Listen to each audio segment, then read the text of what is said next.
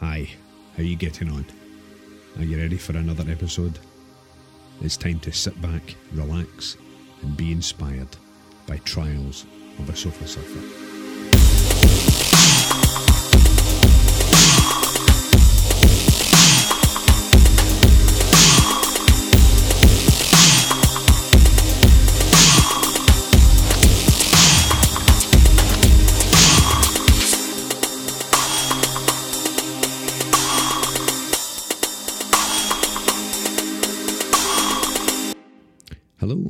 Thanks for joining me once more for another episode of Trials of a Sofa Surfer. My name is Brian Reid, and today we have the pleasure of having a conversation with Gordon Cowper. Now, I've known Gordon a number of years, but he managed to surprise me with a couple of the stories that he shared, none more so than the time that he was absent without leave in North America. That's all I'll say. We also have a discussion, a fun discussion about his favourite football team, Dundee United. We go back into the past, chat about some of their most famous results and their famous players. And then we talk about the current team and their attempt to try and get back into Scotland's top division. But mostly the conversation is about his life and his battle with alcohol addiction, his homelessness, his travels across the UK, and he makes some very good points about what it means to be an alcoholic and how life as an alcoholic isn't just about stopping drinking and focusing on that. It's about what you replace it with, and it's about building a life. And he credits the Arch for helping him to build a life, for which we are grateful. So sit back, grab a coffee, plug it into the car, wherever you listen to your podcast, and enjoy Gordon Cowper for Trials of a Sofa Surfer.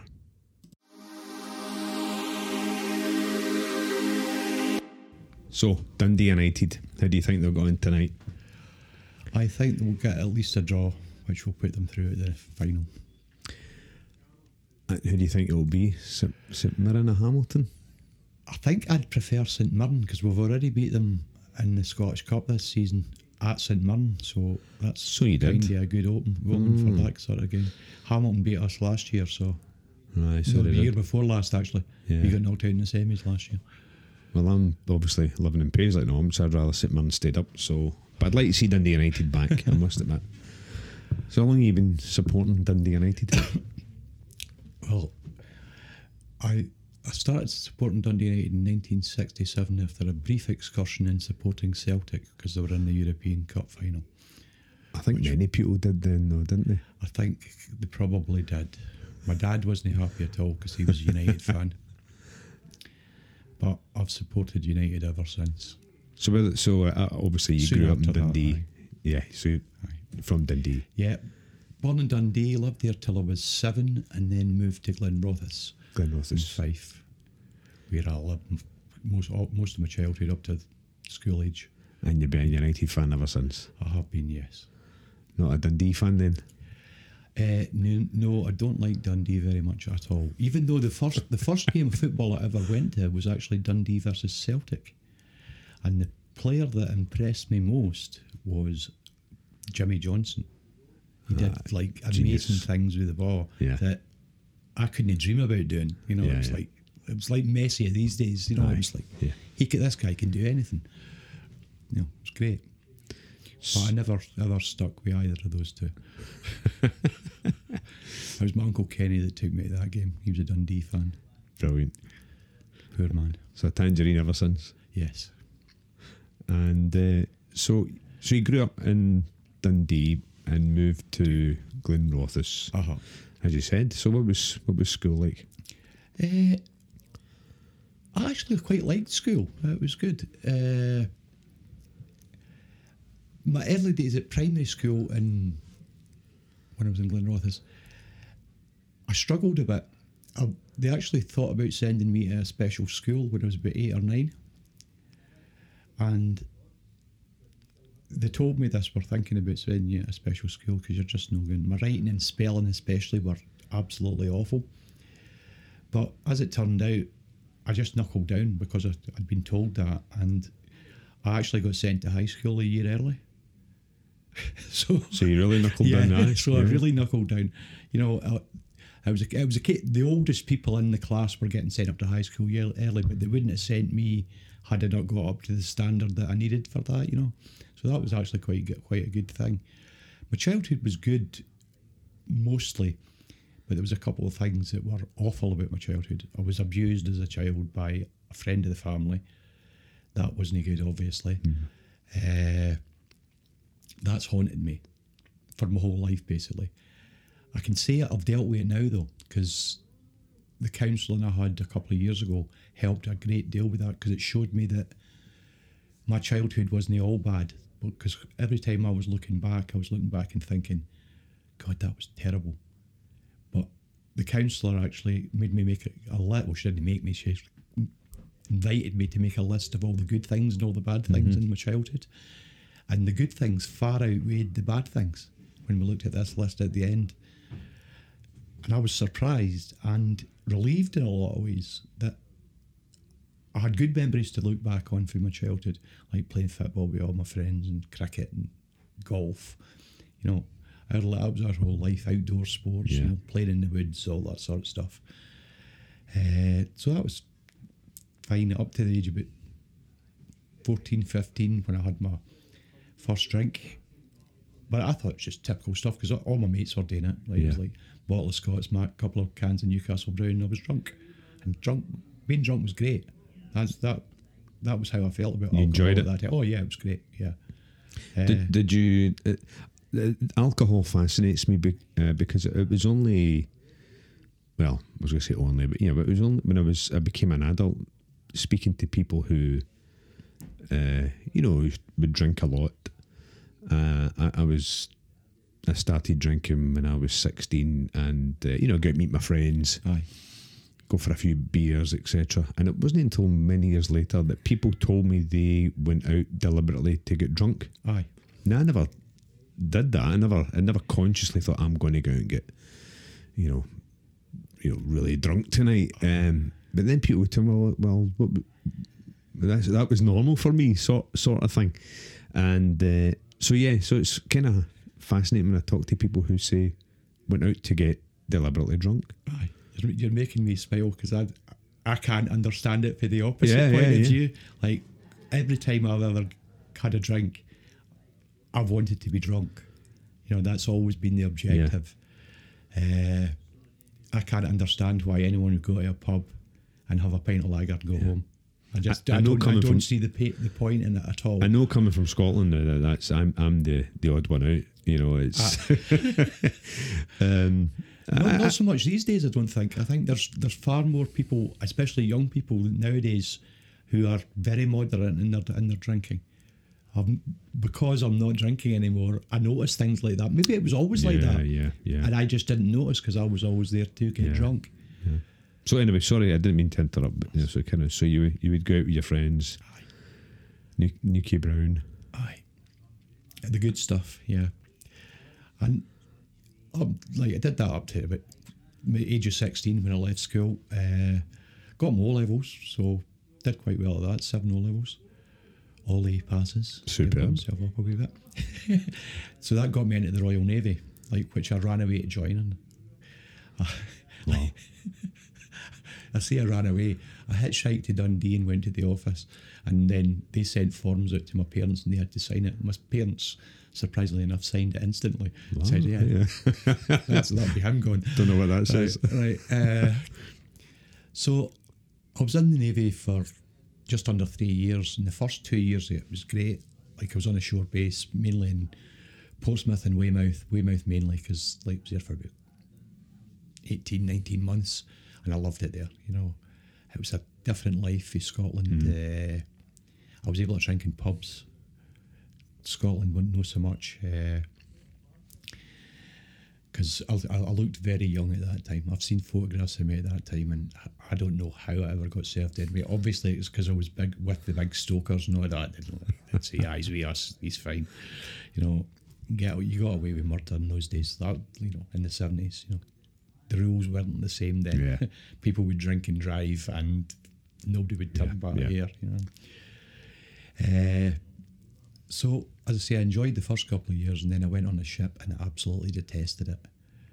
The whole being enclosed inside this metal box thing wasn't for me at all. But the ship, eventually we got to Fort Lauderdale in Florida, and I went out drinking and sitting with two of my mates. I remember tearing up my ID card at the bar and saying, "I'm never going back."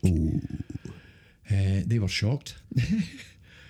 But that's what I did. I stayed in Fort Lauderdale for 3-4 months, working in a bar when I was too young to even drink in the bar. So effectively absent without leave? Yes, and in a foreign country that I shouldn't have been in. But I didn't care. While I had a bit of money and I was drinking every night, obviously, in the bar, you'd get tips, people would buy you drinks. It was like pleasurable. But after about 3-4 months, I got scared and didn't know what I was going to do next. I was scared of getting caught. That's always been a big fear in my life, the fear of being caught doing something. So I gave myself up to the police and said, I shouldn't be here. I jumped ship for a Royal Navy ship a few months ago, and they put me in a cell for a wee while and then sent me off to Atlanta in Georgia, where I was put in a cell in a Air Force or Naval base type place. I didn't even know which it was. All I saw was the cell. They didn't really know what to do with me either, and eventually they found out a British ship was coming in, the Hermes, big aircraft carrier. So they got in touch with them and they took me on board, and I was put in a cell on the ship, taken back to Plymouth. How long were you in the Hermes? In a cell? I can't really remember. It was probably about 3 weeks or something like that. Right. It wasn't a long time anyway. It was a couple of weeks, 3 weeks. No, I'm just thinking it's fortunate maybe it was coming back to Britain. I think if they hadn't been going back to Britain at that time, they probably would have made other arrangements. Right. Sent me home in a plane or whatever. But I ended up in Plymouth in a cell there for a wee while, and they just kicked me out. Discharged shore. Basically, I think that means you're not fit to be a service person. I didn't think about it as a mental health problem at the time, but looking back on it, it probably was. Right. Because a normal thinking person doesn't go out and get drunk and tear up their life, basically. And that's what I was doing. I was tearing up my whole life and walking away from it. And that was to become a pattern throughout the rest of my life. I've done it so many times. As I say, I was out of the Navy. I was back at home in Glenrothes. My parents had moved to a smaller house, so I was on the couch, basically. And within a couple of weeks, I moved out, stayed with a mate. And it was party time, you know. I was out drinking every night.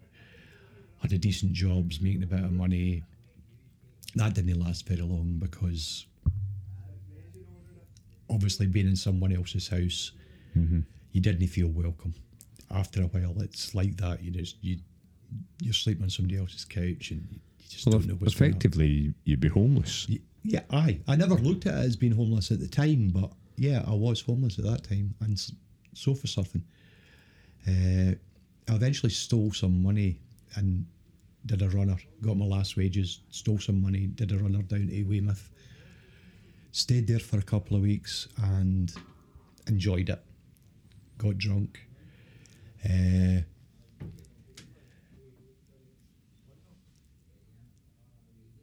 thought it was great while I had a bit of money in my pocket, but after a couple of weeks, as I say, I was getting skint, and again I handed myself in at the police.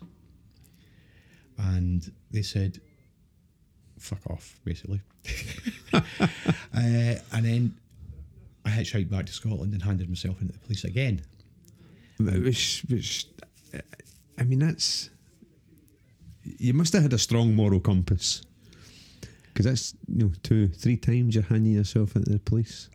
Aye, well, I think that probably comes to me, which I've been brought up well. And the fear of actually being caught rather than handing myself in and admitting to it sort of became a pattern throughout my life as well. The person that I stole the money off hadn't even reported it. Well, I was wondering, he knew I'd stole the money. Yeah. He was a mate, and he hadn't even reported it. If I'd gone to him, I probably would have got a punch in the face. That would have been very likely. But he would have said, pay me it back. Yeah. And it would have been all over and done with. I didn't do that. I hand myself into the police. He comes down to the police station and said, I didn't even report this. But because I'd handed myself in, it had to be dealt with by the police. So they stuck me in prison for 2 weeks. Oh. I was on remand in Sochton. It's the only time I've ever done in my life. But it was only because I said I was homeless. Like, I wouldn't admit where, like, I could go back to my parents or anything like that. And it was only the, like, social workers and people like that went to my parents and said, has he got a place to go to if he gets let out? Yeah. So when it came to the court date, I ended up getting probation. I would never have went to prison for that. Like, it was £150. Even at that time, that wasn't a great deal of money. Yeah. And because it was from a friend, it probably wouldn't even have been through a court case if I'd done it all right. Yeah. But it was probably a good thing that I went to prison. I know that sounds strange and got put in probation, because that led me to, once I was back home, I hated it at home. So I went off and got a job up in the Highlands in a hotel. And it was 6 months away from the family, completely new people. I could hide who had been, basically. Reinvent myself completely. Yeah. And that's what I did. Again, working in a hotel, plenty of drinking going on. Within 2 weeks, I was sitting in the staff room and these two girls walked through the door, new members of staff, Celine and Catherine, one dark hair, one blonde. And I said, I'm marrying the wee blonde to my mate. And within 6 months, she was pregnant, we were married, and we'd moved to Airdrie. Wow. No suddenness about that, is it? It's just what everybody does to get married, isn't it? Where was she from? She was from Airdrie. So she, right, okay, that makes sense. You went to Airdrie. So we end up back in Airdrie. I remember the first time I went to Airdrie where I had this massive teddy bear under my arm, and I arrived at her door. But bear in mind that she was pregnant, and our parents weren't very happy about this. They were a bit happier because we were going to get married, but they didn't like me because I was a Protestant, they were Catholics. When I got to the door with this big teddy bear, my father-in-law he was going to kill me, right? But he saw me with this big teddy bear and just shook his head and said, come in. So that was the first meeting with me with this big bloody teddy bear under my arm. I stayed with her parents for a couple of weeks, but me and Pat did eventually end up fighting. That was her father. Physically? Physically fighting. We went out and got drunk several times, and he was a proper alcoholic, and he gave me some good training for my future career. But I went and stayed with Catherine's auntie at that point, and as I say, we ended up married, 2 weeks after my 21st birthday. She was 17, I was 21. We were married very soon after, obviously. First child came along, Martin. And that controlled my drinking for 18 years. Didn't control my gambling. My gambling was all right most of the time and terrible twice a year. And when it got terrible, I'd do a runner. Right. Again. I remember the first time, it was 6 weeks after Martin was born, probably. At that point, I actually won some money and did a runner. Decided this isn't for me, this married life, and went off. Again, slept rough down in Weymouth. Didn't care.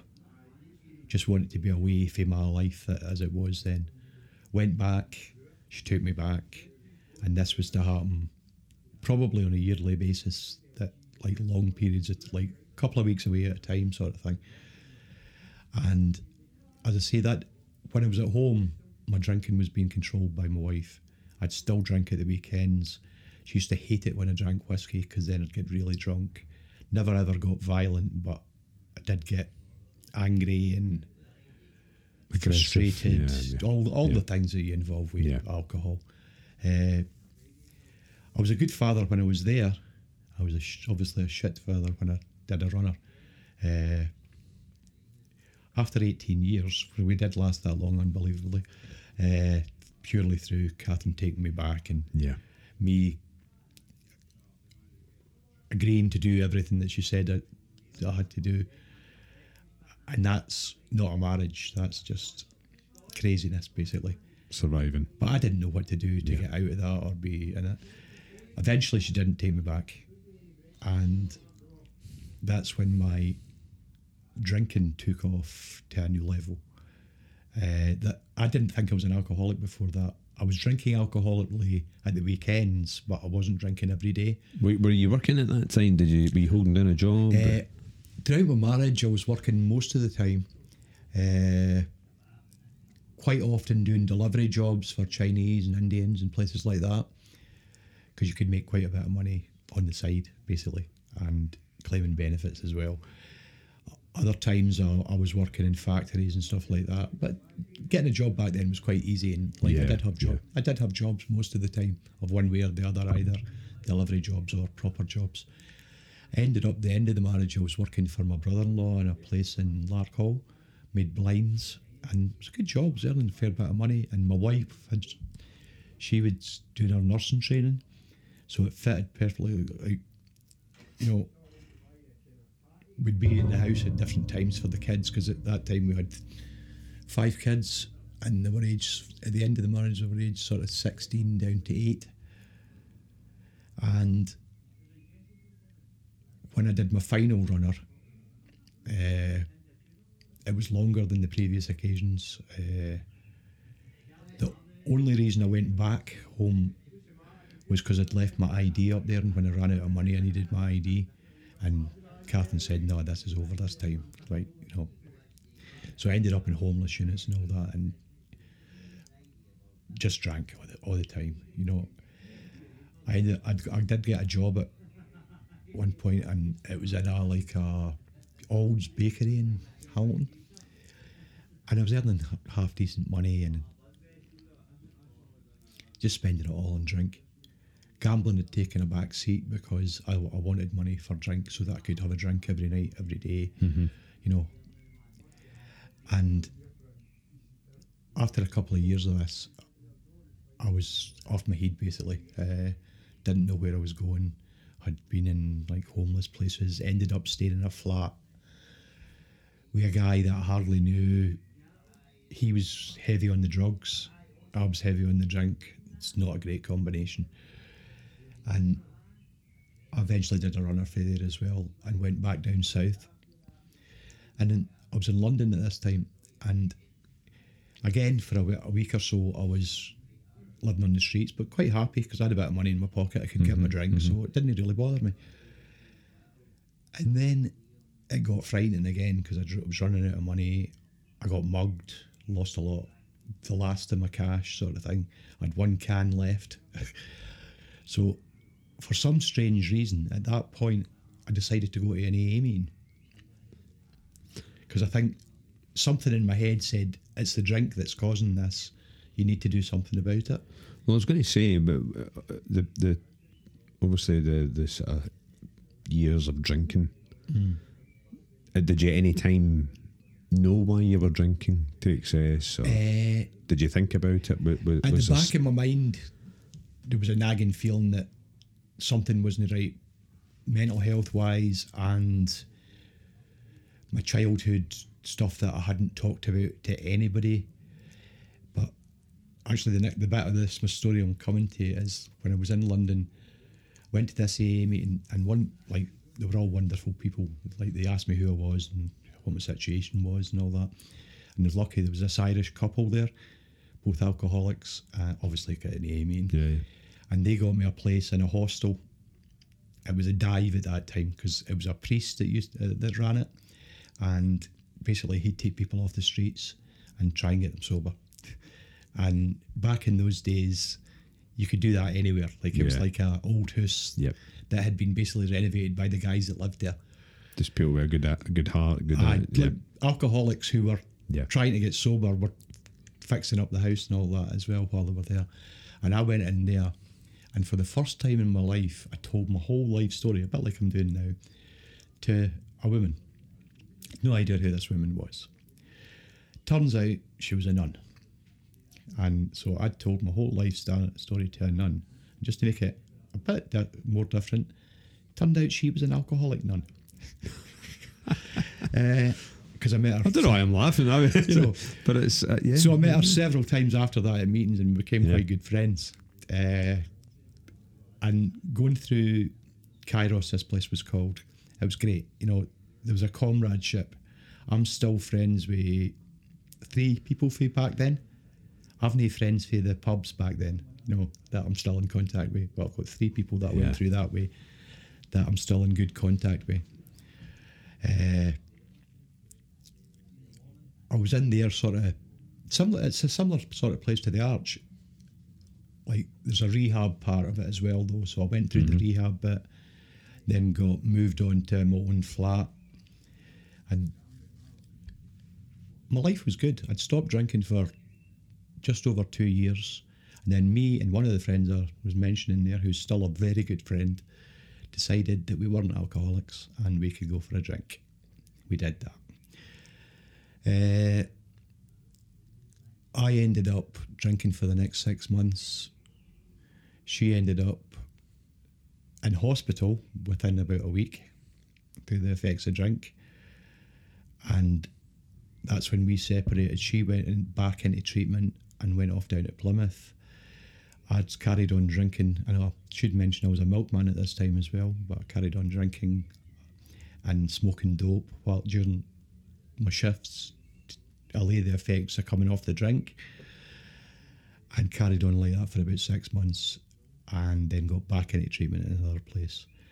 And it'd be really boring if I went through the next sort of 10 years, because I did the same thing over and over and over again. So it was just down in England? It was all in London. It finally ended up after, I think it was 4 stints in rehab, and getting through the rehab, going on to a move-on house, and then moving into my own place. I'd go and get drunk. I'd stop paying the bills, and end up.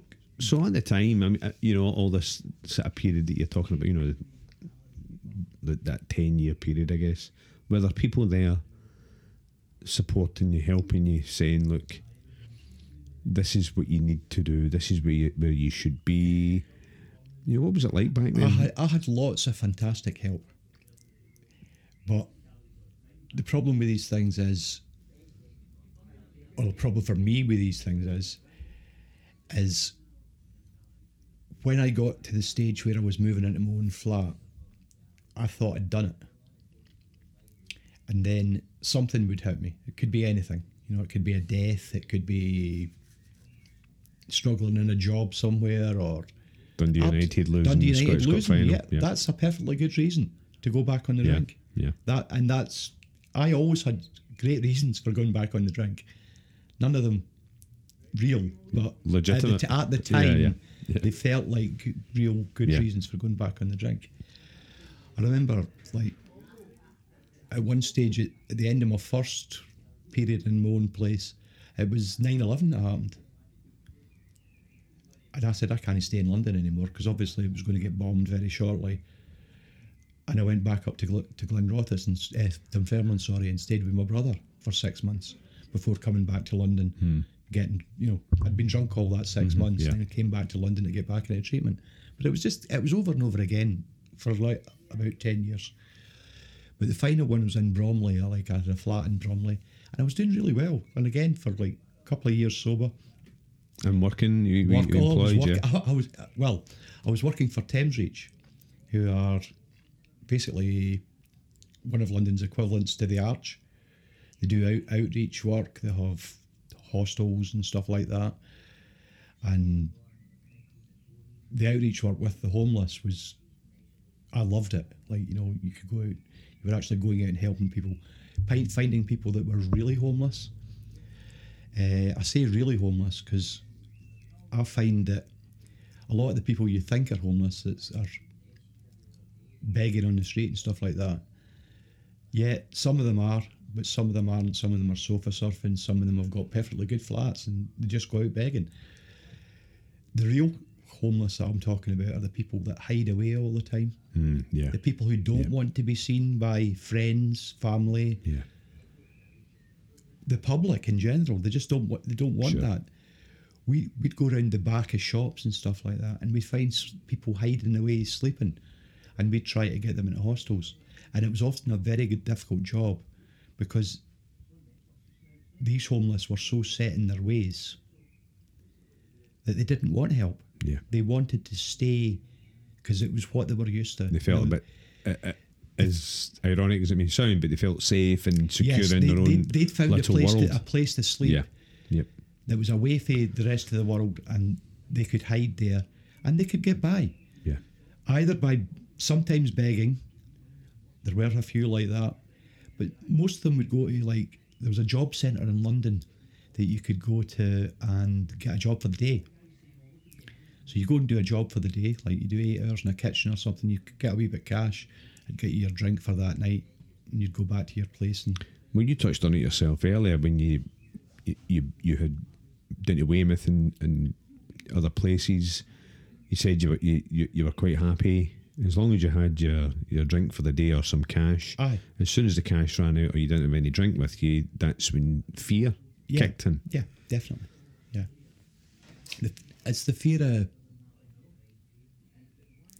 what's going to happen to me next. It's not knowing what's going to happen to you next. That's the big fear. If you had two cans then, one in each pocket, and the fear wasn't there, was everything okay? Didn't happen. It didn't matter what happens tomorrow. I've got two cans here. I didn't care as long as I had a couple of cans or like the money to buy a couple of cans. I honestly, I really didn't care. It was. Trying to think of a way to put it. It was you thought you were sorted as long as you had your stuff for the following day, or you had a way to get your stuff the following day. No, you knew you could, like, go to that job centre and get a job for 8 hours. Yeah, you could put yourself through 8 hours working hungover in a kitchen if you knew you were getting a bit of money at the end of that would keep you going for maybe another 2 or 3 days. Yeah, and that's what you would do. It was just life, and that felt normal. You know, that felt like, yeah, that's okay. Yeah. I'm getting by. You know, I can do this. So you eventually arrived in Glasgow. I did. That's when I came back from Bromley. Why I chose Glasgow to go to, I did a tour of Britain before that because I'd inherited £7,000. That's why I went back on the drink. And I think it took me about 6 months to get rid of the £7,000, or most of it at least. Didn't bother paying any rent, so I was going to be evicted. But before I got evicted, I walked out. The last 3 months when we were drinking was every day from 11 o'clock in the morning. I always went for my McDonald's burger first, and then I drank all day in the same pubs, like a pub for during the daytime, and then I'd arrive sober in a pub for the night time. Now, I say arrive sober, I thought I looked sober and all right, but obviously if you've been drinking all day, you're not sober and all right. So eventually I went on a tour of Britain, like Norwich, Cardiff, Brighton, and then up to Edinburgh, and then across to Glasgow. Had you been to Glasgow before? Not very much. I had a connection with Glasgow because I've got family that stay in Glasgow. My son was living in Easterhouse at the time. Because I'd lived in Airdrie for 18 years. Yeah. That's I knew Glasgow quite well, and when I came to Glasgow, I didn't know what to do next. I can't even really remember what I actually did to get. I think I went to an AA meeting again, and someone took me to the Hamish Allen Centre for an AA meeting, because I wouldn't have found it by myself. Yeah. That's for sure. Yeah. And I think they got me in touch with an alcohol worker as well, who never ever called me. Like, I went in for an interview with him and never ever called me back. But I ended up, I went into a hostel in Easterhouse, and the woman that I'd met in the housing office turned out to be someone who used to work as a, I'm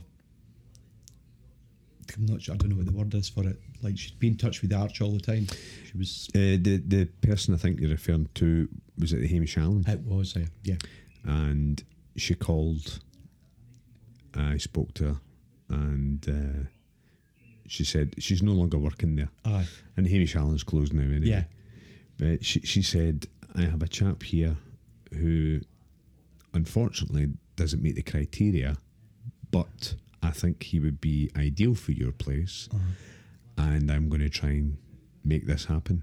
You know, that's the first time I've ever heard that part of the story. Yeah, she did that, and we thought, okay, all right, yeah, he's from out with Glasgow, but I think he would thrive in your place. Aye. So we thought, okay. So you came along. Three months in a hostel first, and bear in mind that this hostel, Easterhouse, was a drinking hostel. Aye. Everyone was drunk all the time, and I stayed sober through that. A lot of help that I got up in Easterhouse from a little group that wasn't AA, but it was just guys wanting to stop drinking, and they were a big, big help to me. They actually eventually came to the Arch and played pool against us. That's right, yeah. So that I'm still in touch with a couple of the guys for that as well. Should do that again. You know, really nice people. We'll accept all comers. That place is actually shut down now due to the cuts, unfortunately. So I ended up at the Arch. I came. Yeah, but she was great. She was great. I'll remind you of her name after this. But she was a credit to the organisation she worked for. Yes, basically she changed my life. Yeah, she was the start of a big change in my life anyway. Because I came for an interview with the Arch, and they said they'd take me in. But as I say, I still had to stay up there for about 3 months. As soon as I got a chance to get into the Arch, I came to the Arch, and this was a new type of place for me. It was run by, although I'd been in a place that was run by a Catholic priest, religion had nothing to do with that.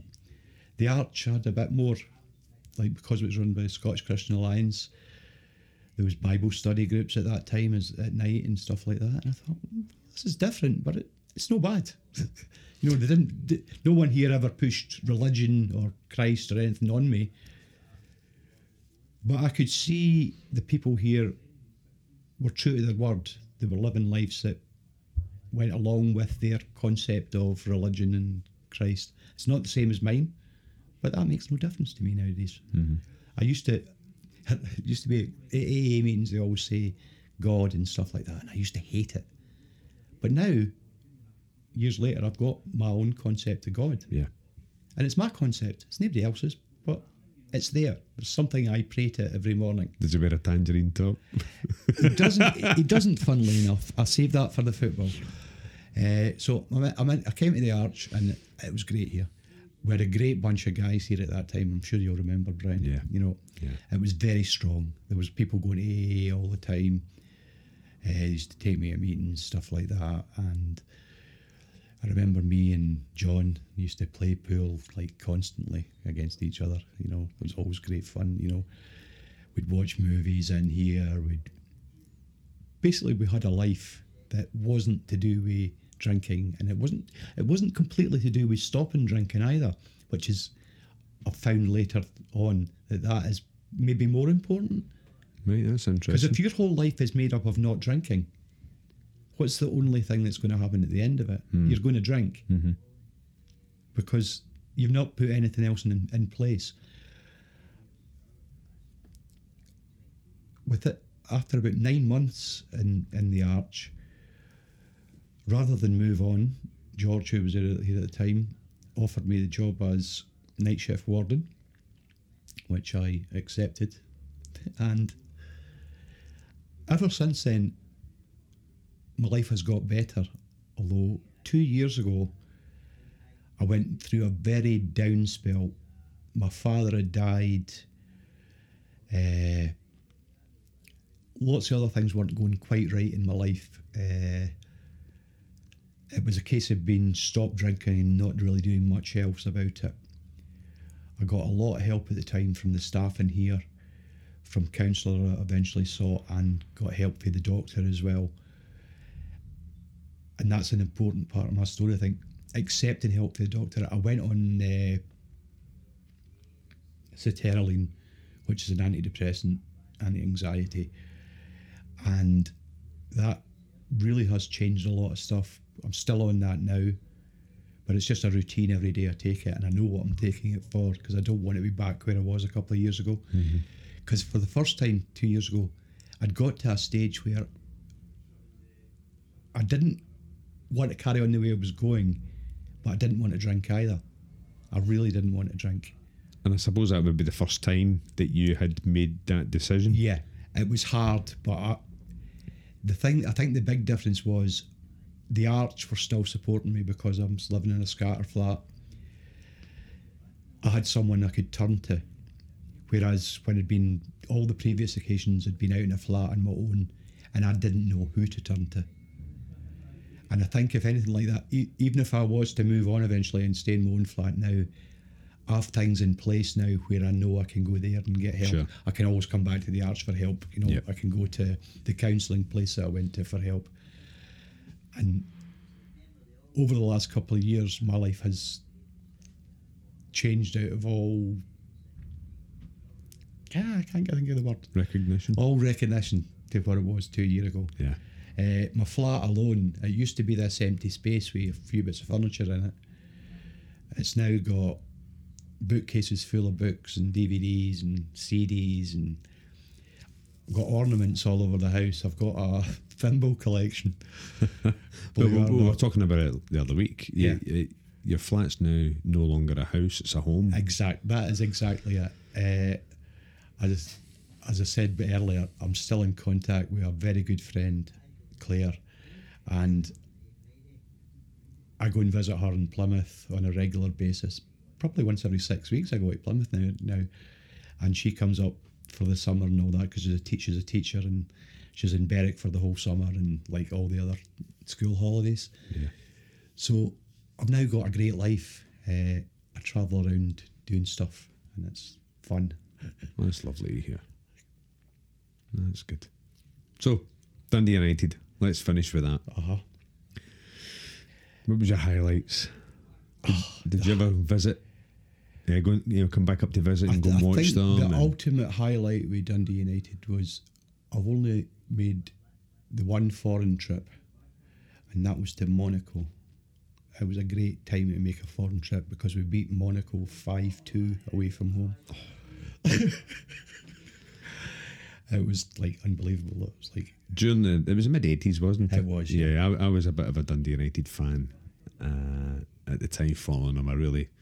I loved watching them beating Barcelona. And, yeah, well, we're still the only team with 100% record against Barcelona, and we probably always will be, because no one else will ever get 100% record against Barcelona. I've got memories of Paul Sturrock with the socks at his ankles. Yeah. Well, I could jinking away. Pretty much name the whole team. Yeah. Hamish, you don't have to do that. But mainly Hamish in goals. We've named our cat after Hamish. That's brilliant. Yeah. Gordon, it's been a pleasure. Thank you for the memories and the conversation. Thanks for your time. It's okay.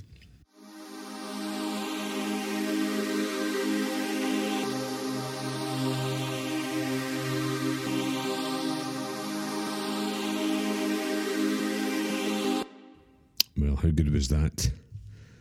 I think you'll agree, Gordon, what a lovely man he is.